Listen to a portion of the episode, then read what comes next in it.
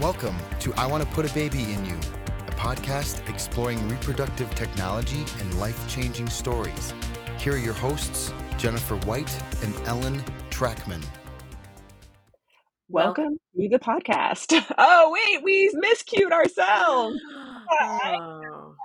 I was sure I was going first this time. Come on. But I'm here with my sister and a person who I apparently don't communicate very well with, um, Ellen Trackman, uh, who is my co-host and an incredible attorney in the assisted reproductive technology sphere. And just, again, like incredible human being. So, um, oh, that's sweet. That's That was scripted, that part. No. Uh, uh, shh, no, it pays me a lot of money for that. It's fine. so, uh, so, Ellen, question yes. for you. Yeah. Uh, what is the biggest technology mishap that you have had, or just technology mishaps in general? Hmm. Um, I am not the most tech savvy, unfortunately. What? And I'm thankful I'm for you. Stunned by this and revelation. For Tyler and Melissa, who are way more tech savvy than me and are very nice and support me and prop me up when I can't figure things out.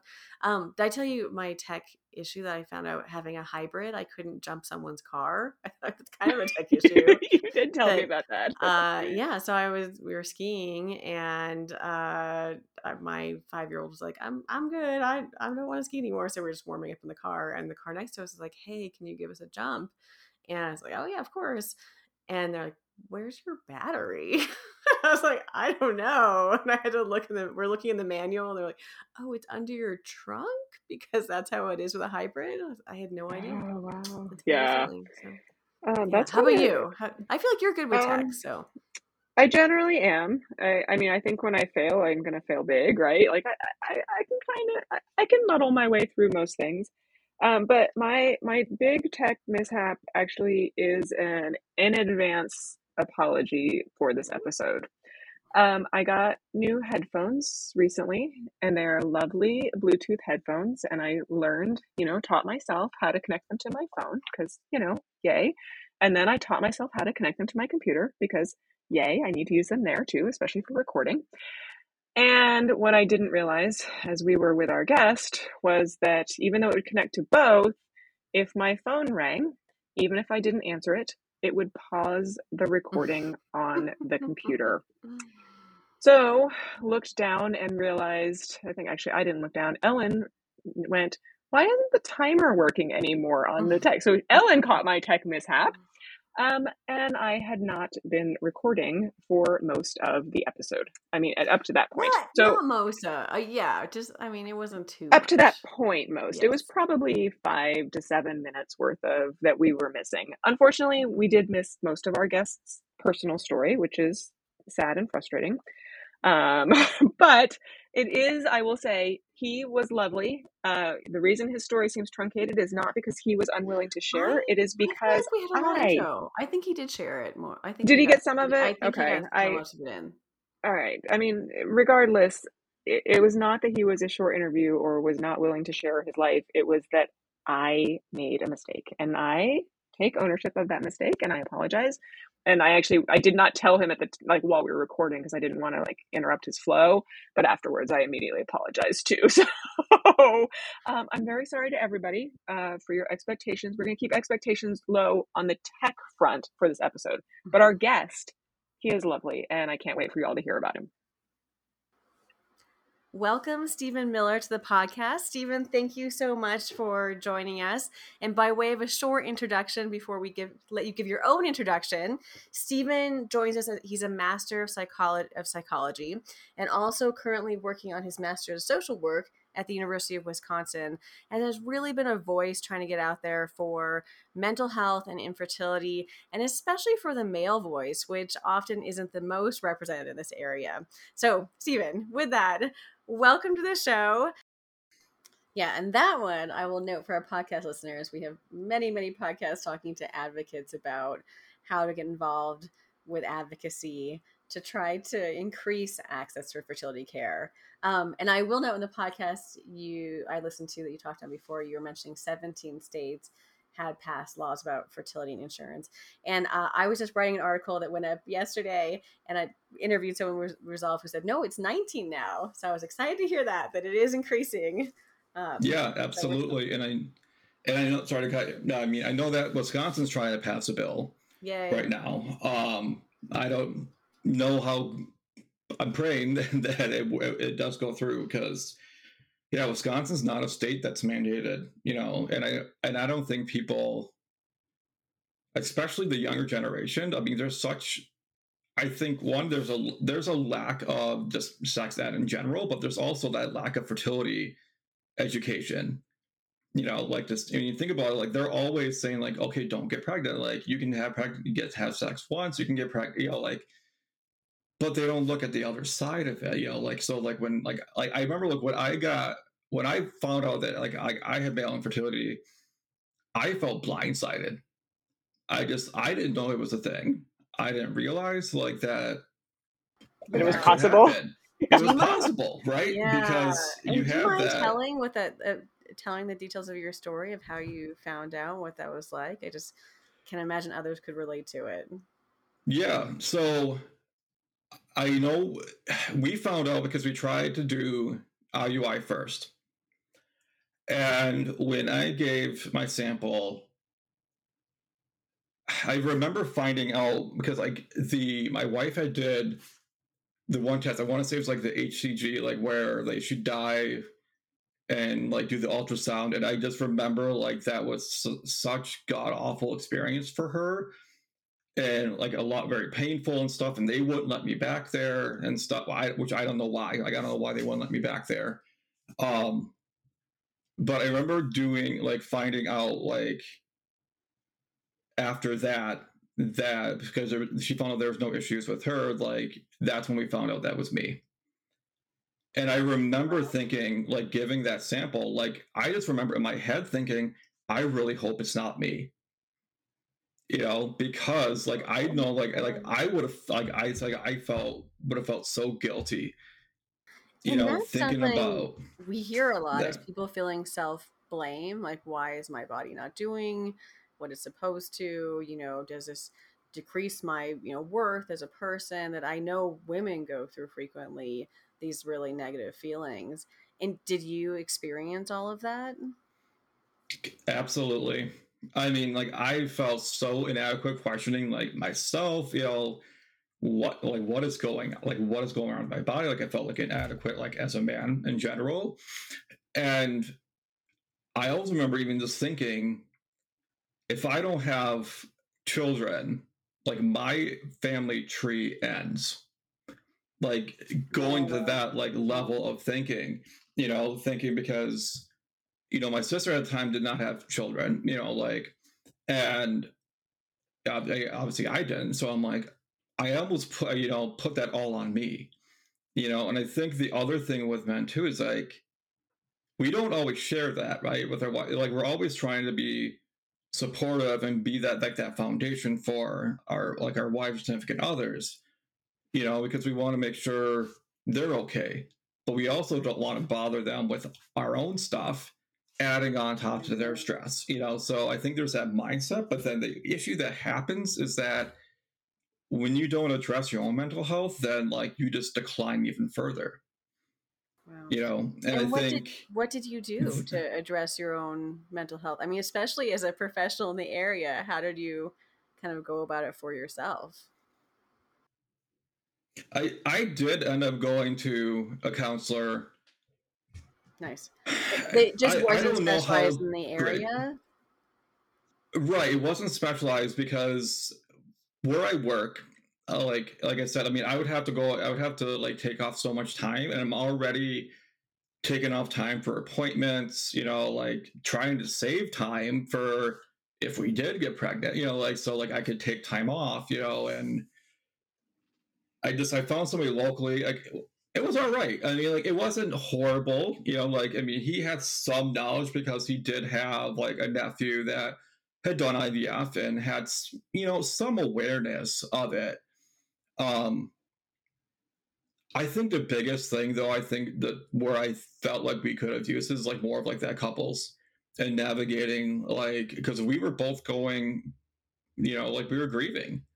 We were grieving the loss of being able to do something that we thought we could do naturally, you know, like, and grieving, you know, like we're both at different stages, you know, like in the very beginning, like I was in complete denial. I was just like, yep, we're just going to go do this, you know, like we're, you know, we're fine. We're fine. We can do this, you know, like, and then there was time where I was angry. I'm like trying to figure out, and I know even, I think something that other people don't think about too is trying to work full time and dealing with infertility and seeing other people have baby announcements, you know, like, mm-hmm.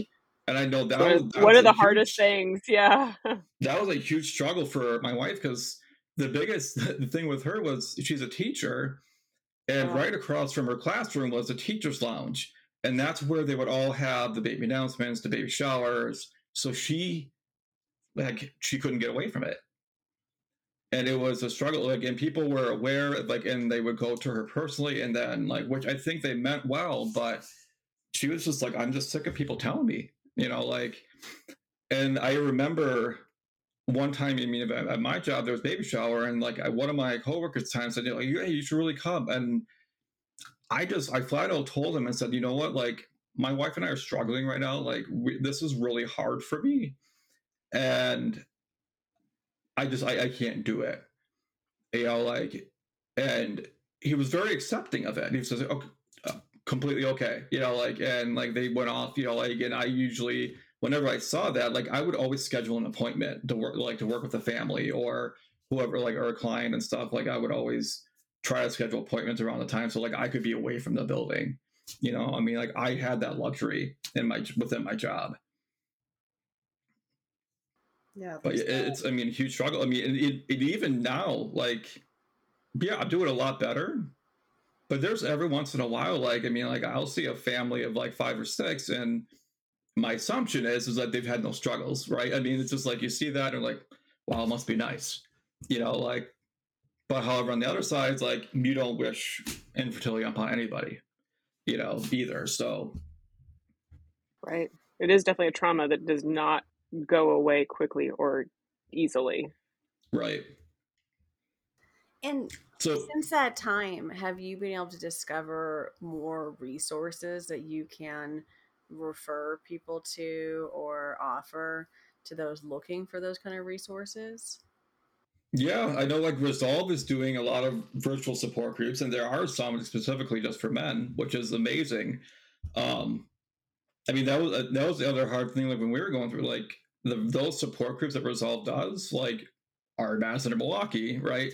Um, but they were in person, like they weren't virtual. So, I mean, I think the silver lining, I mean, with the pandemic is it's really opened up a lot of people, a lot of access to people that ne- wouldn't necessarily have access to those, like, support groups and, and resources and everything. Yay for so, small, small silver linings, right?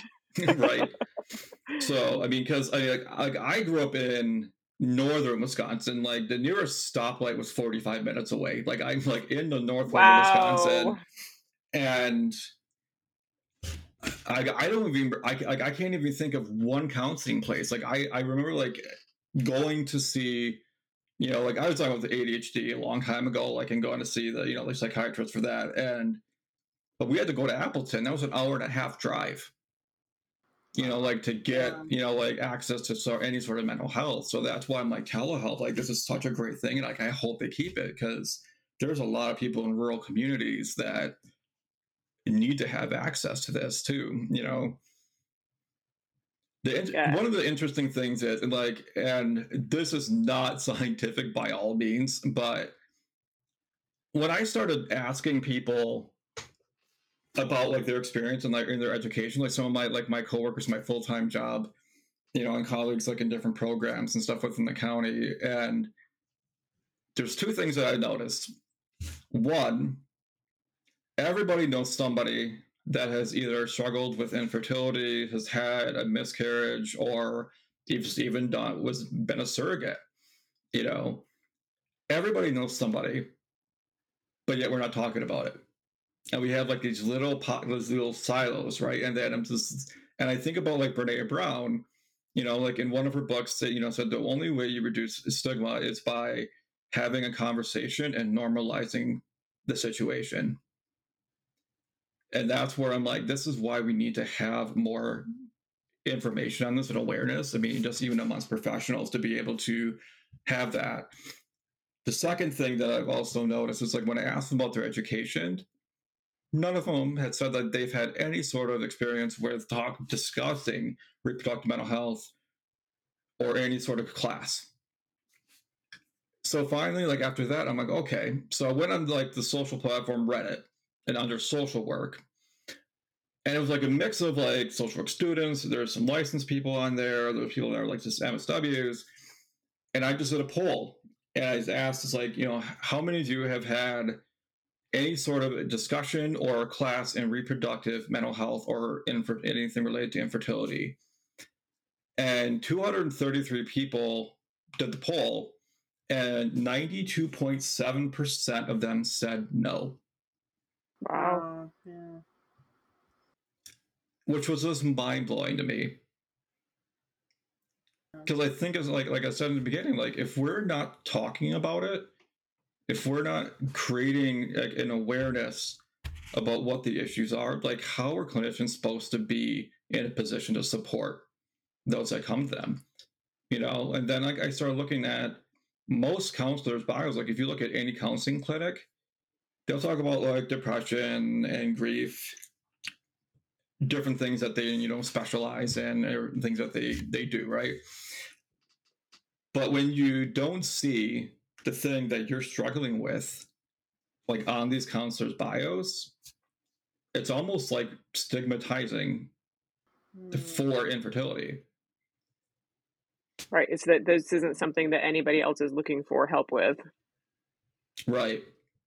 And it just, and it, it, to me, I like, that's what I'm trying to change. Like, I just, I would love, and, and my, my kind of big dream would be, like, I would love to have at least, you know, one person that has some sort of specialty, like, in reproductive mental health, like, in every local clinic, where people that would have access to, you know, somebody locally, you know, so they're not traveling, you know, so far, you know, like, or at least, you know, offering that telehealth option, you know. But we also, I mean, well, we also need to increase the amount of providers that are willing to work on this stuff too. You know, you can't expect five people in the state of Wisconsin to work with everyone in the state, you know, to, I just, like, that's, like, the biggest thing I said, you know, and some states are doing better than others, you know, but I just really, that's, like, that's what I'm pushing for, is this, like, let's get more education, more training on this. And are you seeing a trend towards any improvement in that way? No, like, the school social work has been absolutely amazing. You know, um, our, like, part-time M S W program director, Angela Wells, has been a huge support. And for our second year internship, we had to do a, what's called a change agent project. And so we had to do some sort of project that would necessarily affect change. And the one thing my project or the my project was is that I have set up a three-part webinar series by Zoom on infertility and mental health. So I have one that is about male perspectives on infertility and mental health. I have one about female perspectives on infertility and mental health. And then I have another one with about, like, third-party reproduction, surrogacy, and that aspect of infertility and mental health. And and it sounds like you have some really good speakers lined up as well for these. Yeah, absolutely. So um, Doctor Bill Petok is talking about the male side of things. I mean, he's just really well known for his work with male infertility, and just a awesome guy. And he's kind of taken me under his wing, and I've had numerous conversations with him. Um, and then there's Anna Flores Locke um, out of New Jersey. So I've been kind of collaborating with her on some stuff too. And Jean Ferguson is actually one of our professors um, at the School of Social Work at U W. And Brie McKellar has been doing some really great work and stuff with, and she's one of the donor specialists. So yeah, they're they're all amazing people. And, and I've, I've actually, the turnout has actually been awesome. It's, it's far exceeded my expectations. I think when you do something, you're always thinking about, And, and that's kind of relates even just the infertility piece, is like, you don't want to get your hopes up that you're going to have a good turnout, because like you don't want to be disappointed. And I think that kind of relates to like how infertility, right? I mean, can have long lasting effects, because every month, right, you're like, okay, I can't get my hopes up, you know, like, and after so many years, it's, it's, you just learn not to have hope, right? It being like, and you just kind of like just view what it is. But I was always afraid. I'm like, okay, I'm assigned this stuff. Like, like I'd be happy with just like a few people, like even with a few people, that's a few people that are well, learning something. Like a great resource. Will they be open to the public or available publicly for people to watch? Yeah. So it's open for registration. Um, so they're February seventh, the seventeenth and twenty-third. Um, they will be recorded. So, and they'll be on the school, U W School Social Works YouTube page once they're done. Right. Um, But yeah, it's like I've, so right now I have close to a hundred people in each registered.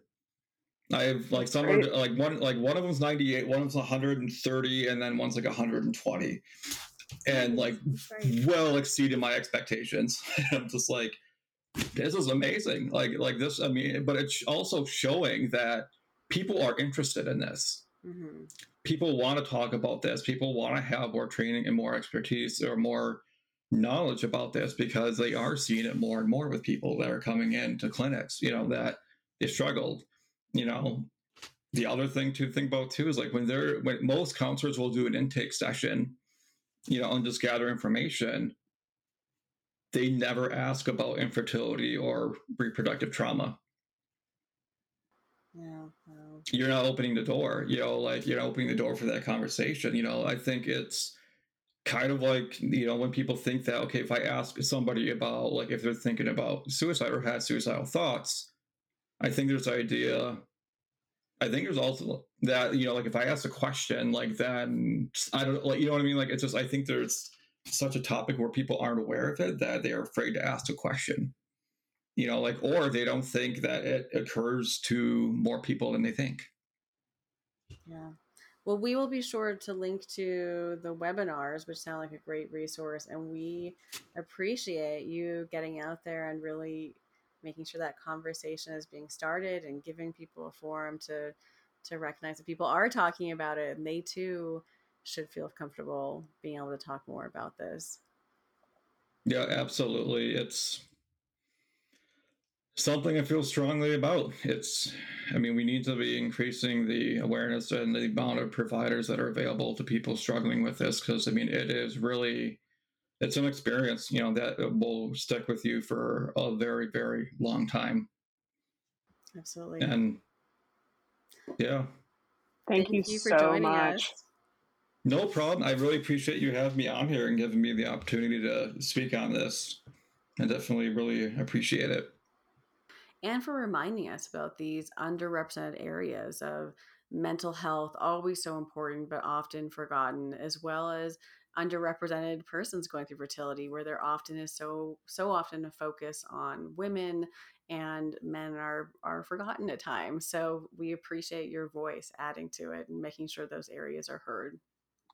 Yes, absolutely. And speaking of forgetting or not forgetting, Um, please, everybody, don't forget that we have a new-ish Facebook group that you can join and talk to us, to our guests, interact, you know, talk about what your favorite episode is. We would love to have you all there to, to be part of a community surrounding any of our podcasts. Um, also, don't forget that we have really cool, fun stuff that you can buy. You can go buy a fanny pack with the I Want to Put a Baby in You logo. Come on. So cool. How cool is that? Or a coffee mug or a phone case, you know, all the casual things that you just want to have around that have a sperm on them. You know, we, we know you want it. So... um, but thank you. Thank you all to all of you who listen and come each week. Uh, of course, huge thank you to our team, to Melissa, to Tyler, to Amanda, to everybody who is beyond patient and uh, makes us sound, sound good. So thank you all very much for being with us.